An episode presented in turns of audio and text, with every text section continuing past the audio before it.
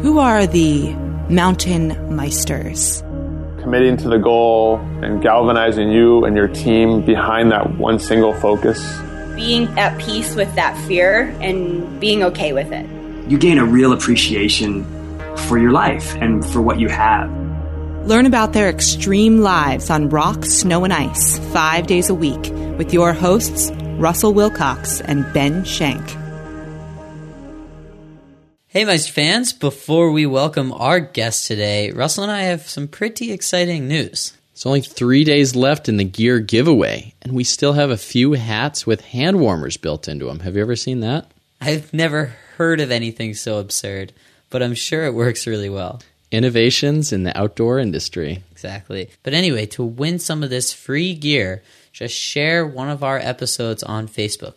Very easy to do. It helps us out a lot. And it's going to help you out a lot during the winter when you're wearing that toasty warm hat.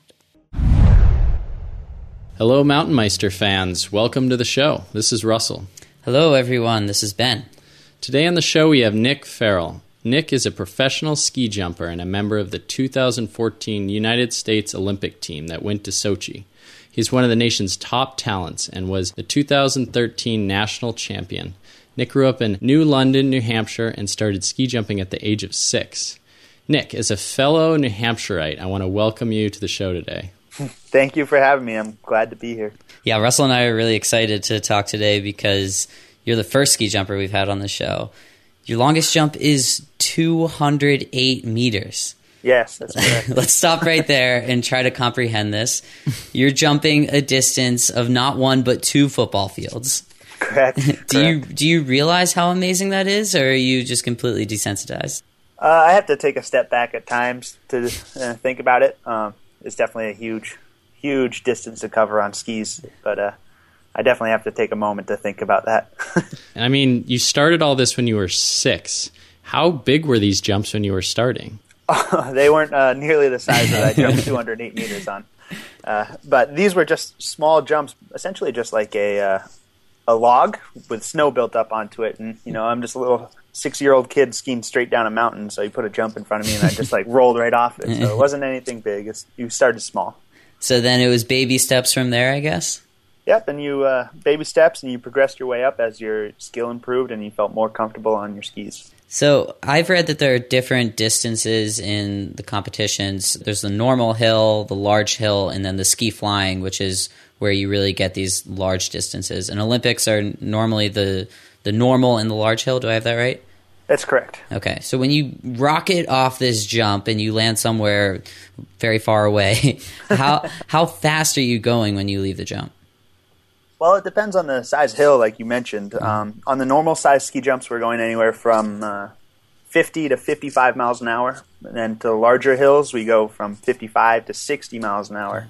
And then ski flying could be 60 to 65 miles an hour just on a pair of skis. So we're going pretty quickly. It's like driving down the highway Off of a jump. off of a jump. Man, yeah, and I've heard you say that you're a little bit better on the bigger jumps, and you, you actually call yourself a flyer. Uh, what do you mean exactly by that, flyer? just because on the larger size hills we're in the air uh, a lot longer than on the smaller size jumps. So there's more flying involved. On the smaller size jumps, it's more strength and kind of technique. I wouldn't say technique because it's involved in every aspect of the sport. But uh, on the larger size jumps, for some reason, I just have the ability or have some mental and muscle awareness to be able to create a nice flight position that allows me to travel further. So I guess I'll ask the inevitable question that I'm sure you get all the time, and, and our listeners are probably wondering this. So, what happens if you fall?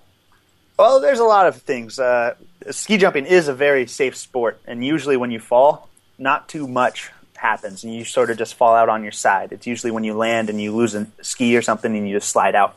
But sometimes when you're in the air, you could lose a ski tip, and that might just swing a ski right underneath you, and you might turn you upside down, and you might land on your head or your back or anything like that. So you lose a ski tip? Yeah, we, The uh, ski actually- breaks?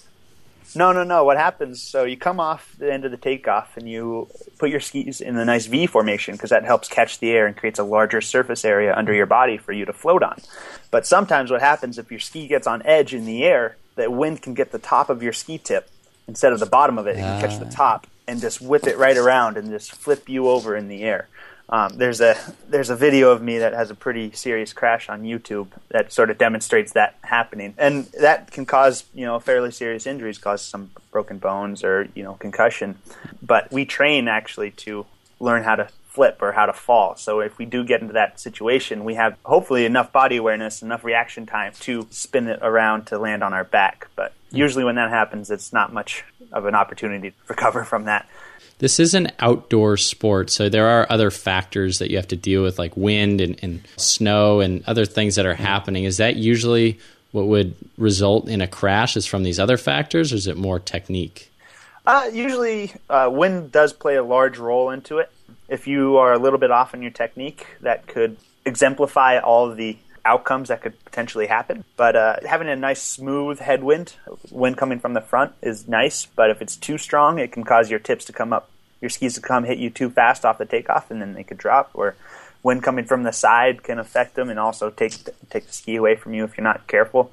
So there's all those factors, and of course, like any winter sport that involves snow, uh, there's different snow types and stuff like that: sticky snow, ice, corn snow, um, wet snow, everything like that. So there's all these different factors. Like you said, it is an outdoor sport, and uh, you do have to take Mother Nature into account. Yeah.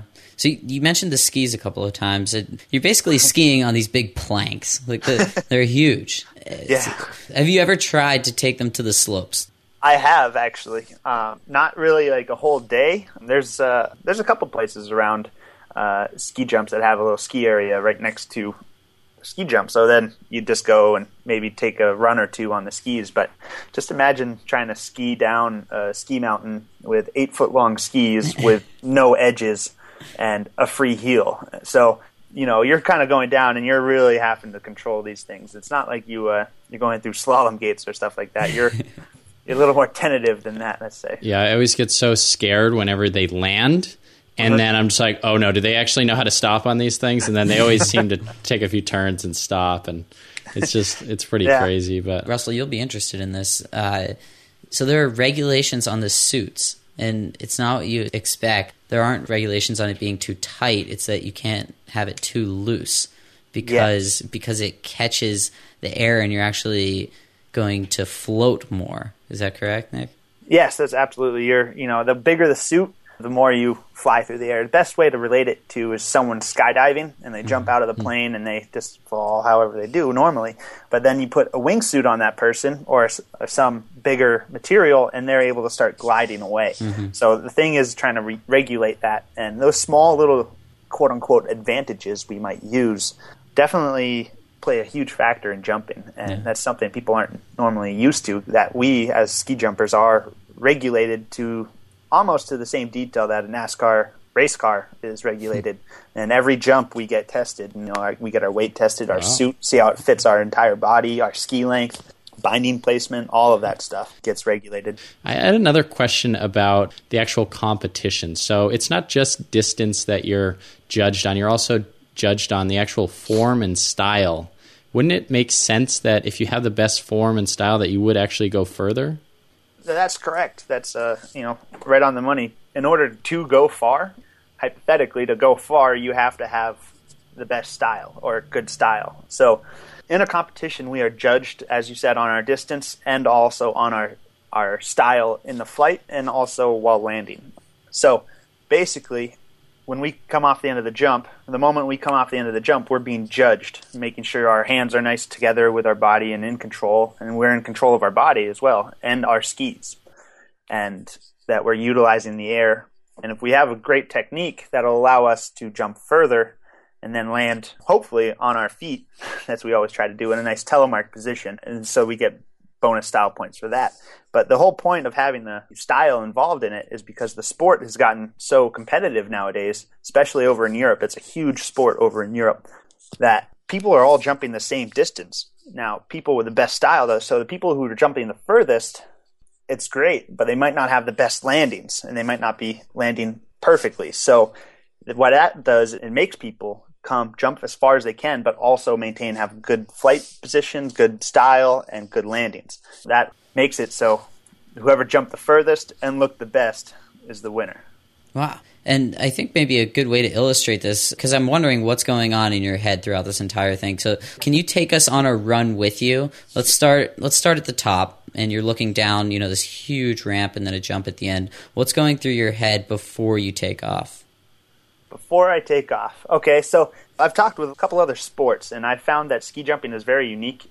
Basically, when you're traveling at 60 miles an hour, you're thinking about one or two things that you could work on. If you start thinking about too many other things, the end of the jump is going to go by you quicker than you know and quicker than you can react. So, in reality, when I'm sitting at the top of the jump, I usually take a couple few deep breaths just to calm myself down, just to bring my focus back to where it needs to go.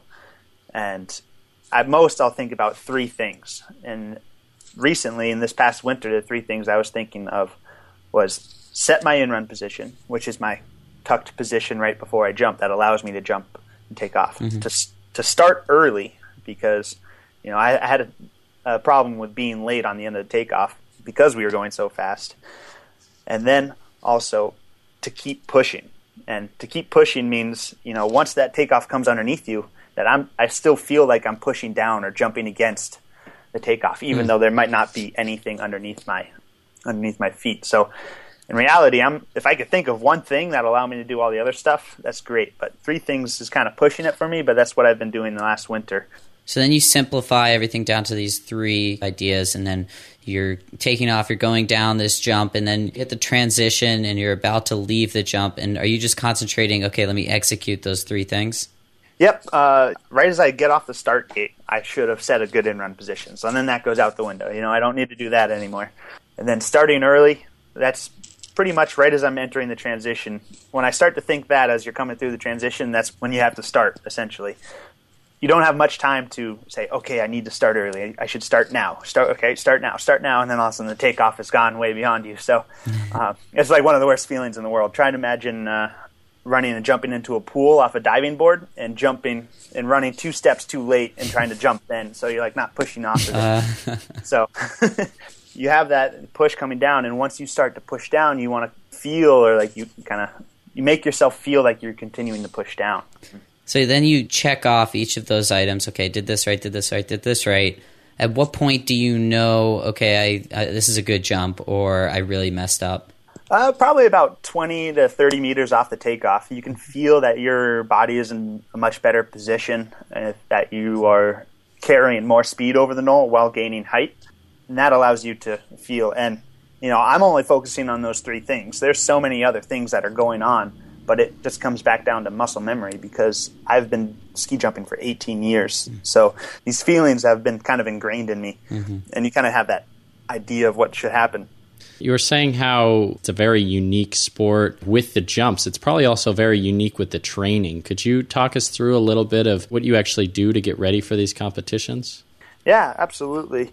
You know, one unique thing about ski jumping is it's year round. So we actually do it in the summer as well. It's a winter sport, but we do it in the summer. And some ski jumping facilities around the world have the ability to jump in summer, which is on an astroturf style material, but it's all laid up against the same ski jump that we'd use, and we water it down with uh, sprinklers, and it acts just like snow. And this is great time for training because in the winter we're always traveling to compete and every weekend there's competitions and you have to rest and recover. So in the summers when we actually get most of our training done, actual ski jump training and physical training.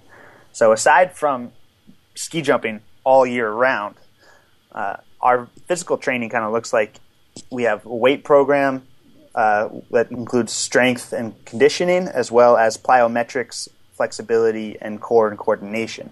Ski jumpers are very unique to the sport where they want to keep their weight down but they want to have as much strength as possible. But to build strength, you have to build muscle, but muscle is heavy, so we're trying to develop long, springy muscles without the bulk. Interesting. And uh, one of the many things that we've learned from the athletes that come on this show is yeah, the, the physical preparation is very important, you know, the physical training. But you were telling us that you have a very unique mental training regimen as well. Ski jumping is it's a very simple sport. If you break it all down, take away the 60 miles an hour and flying through the air over two football fields.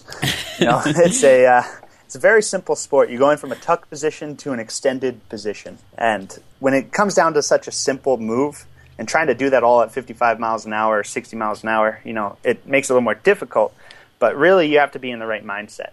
And I've really started focusing a lot more on my ability to control my head and to control my thoughts as to where they are going.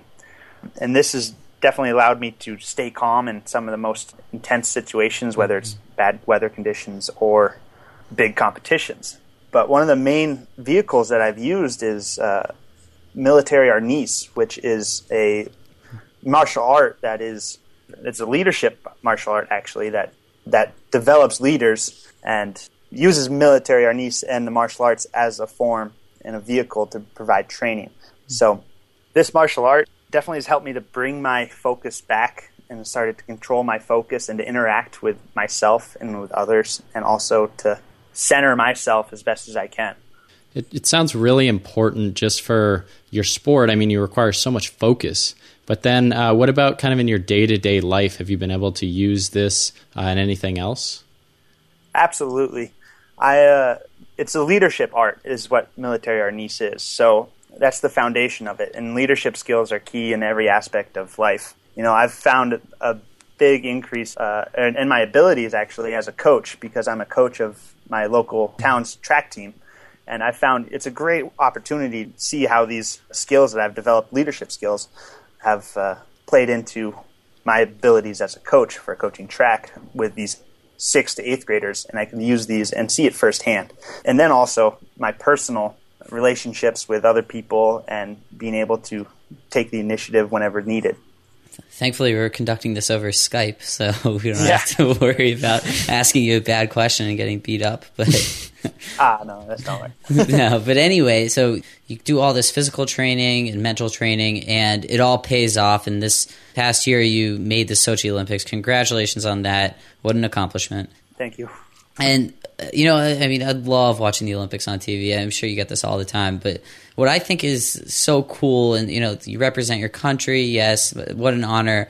But you know, people look up to you, but you're kind of an outcast in the fact that people really don't know what kind of training and what kind of preparation it takes to make it that far. I mean, Russell and I are asking you all these stupid questions. We don't we don't know what it takes. How cool is it to really be around all these other athletes who actually know what it takes, who have been there before?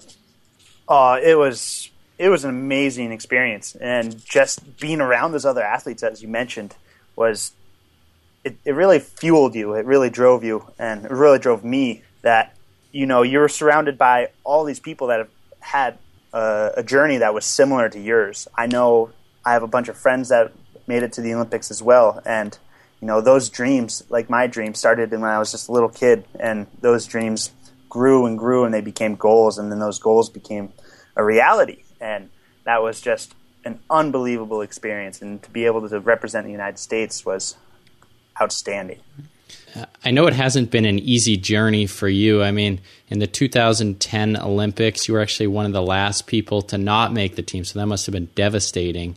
And then back in 2013, you actually ramp it up, you win a national title, and then this past season, you make it to the Olympics. So, what really changed over the last four years to put you at one of the highest levels of ski jumpers for the United States? What really changed was my utilization of my mindset. As we talked about a little earlier, military arnis definitely helped bring my focus and laser it in on the things that I wanted to achieve. And having those mentors from my instructors and my teachers of military arnis and also my family and coaches and all the support group that came they they were the ones behind me and sort of got my head in the right place and that allowed me to pave the way towards making this uh, past olympic yeah. team yeah, and then you you make the team. You're there this past year, but I, I also heard this statistic that the United States has actually only won one medal. I think it was a bronze over the entire history of ski jumping. Wow. Does that put a lot of pressure on Olympians like you that are at the top of their sport? It definitely puts pressure on you in some form or another. But as an athlete, you kind of focus on what's in front of you. You kind of focus on your goals that you have. And obviously, achieving an Olympic gold medal is one of my top goals, and I'm working towards that. But looking back in the past and how that was the only one medal won by a ski jumper from the U.S., that's something that I don't really put my attention on because, as I mentioned, it was my goals that are in front of me that I am working towards step by step to achieve. Yeah, I was just kind of dumbfounded by that statistic, and then I looked at other sports that the United States only had one in. I really I saw curling there too, and I was I was like, okay, well that maybe makes a little bit more sense. Canada pretty much cleans up there. Quite an impressive journey, and I'm just it's so inspiring to hear how mentally focused you are. Russell and I could probably do some serious podcasting with that sort of training. I, I want to go for the ping pong Summer Olympics. oh yeah, because we have no medals in that either. well, there you go. There's always room for the first time, you know. Exactly. So one one question that we like to ask our guests is for a gear recommendation, and okay. I don't imagine that a lot of our listeners are ski jumpers. Although, if you are, please let Russell and I know because we would be fascinated by it. But anyway, could you recommend our listeners one piece of outdoors gear that you like to use? Well, I could recommend a, a nice pair of eight foot long skis with uh, no edges on it for people who use downhill skiing if they're interested. but um, the one piece of gear I would recommend is uh, the Halti winter jackets. Our team has used them for the past year or two. And you know, as a ski jumper, we don't really do too much endurance work, and we're not outside moving around a ton other than standing on top of the ski jump and freezing our butts off. And these Halti jackets have uh, definitely provided us with warmth and the breathability and the water repellent capabilities that you know we look for. And it definitely has kept me warm throughout some of the cold Finnish winters that we've experienced. yeah, very yeah. cool. I always felt terrible for all the people that were standing at the top there during ski races, or same thing oh, with you. Man. And I was like, uh, I think I might play basketball in high school.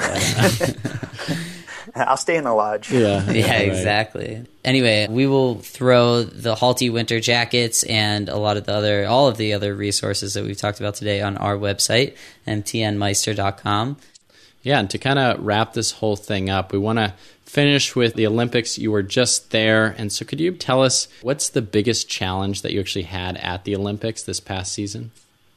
Uh, definitely one of the things I found a little more challenging for me, which is kind of ironic a little bit because I travel so much for my sport, was uh, adapting to the jet lag. I think I had a difficult time sleeping and getting over it, and you know the difference in jet lag because I was flying all the way from Vancouver, where we had a training camp the week before, all the way to Sochi, which was essentially halfway around the world. And I had a little difficult time adapting to the time. And I've traveled a lot and you know gone over the time changes and stuff so many times. And you know a big factor of that having a difficulty to adapt was the excitement and everything going on at the Olympics. So having the ability to get a complete night's sleep was a little more challenging than I expected. Yeah, very interesting. You always hear athletes talk about the home field advantage, um, and yeah, I guess that's a perfect illustration of that. Um, something maybe not everybody thinks of. Where's the next Olympics happening for winter? Uh, Korea, Pyeongchang, South Korea. Korea. Yeah. Yep, Pyeongchang, South Korea. So another that's another away where- match. Uh, yeah, another away match. It's a beautiful place. I've had the uh, opportunity to go there, and it's it's wonderful. Very cool. Well, Nick, thank you so much for joining us today. This was awesome. Russell and I learned a lot. To all the listeners out there, the Meister fans, you can see all the info we've talked about today on our website. And you can also find out more about Nick at nickfairall.com. F A I R A L L. Thanks a lot, Nick. Yep, thank you very much, and uh, I hope to see you guys or talk to you guys soon, especially after the uh, 2018 Olympics. Yeah, absolutely. Well, we Got it. might have to stand at the top of the jump with you one time. Oh yeah, come on out. Well, uh, I'll give you a show, and you know maybe put some skis on you if you really Oh, want. nice. That's what Russell was looking be forward great. to. Excellent. Thanks Thank a you so lot. much. Thank you. Hey, Meister fans. I hope you enjoyed our talk with the Olympian Nick Fairall. Ben, were you impressed? No, not at all. of course, I was impressed. But anyway, join us tomorrow when we have Graham Banks. He's a professional snowboarder. He'll dive into what it's like at the top of the hill when you have all your friends and competitors staring at you right before your run. Do they hope you crash or do they hope you succeed? Find out tomorrow.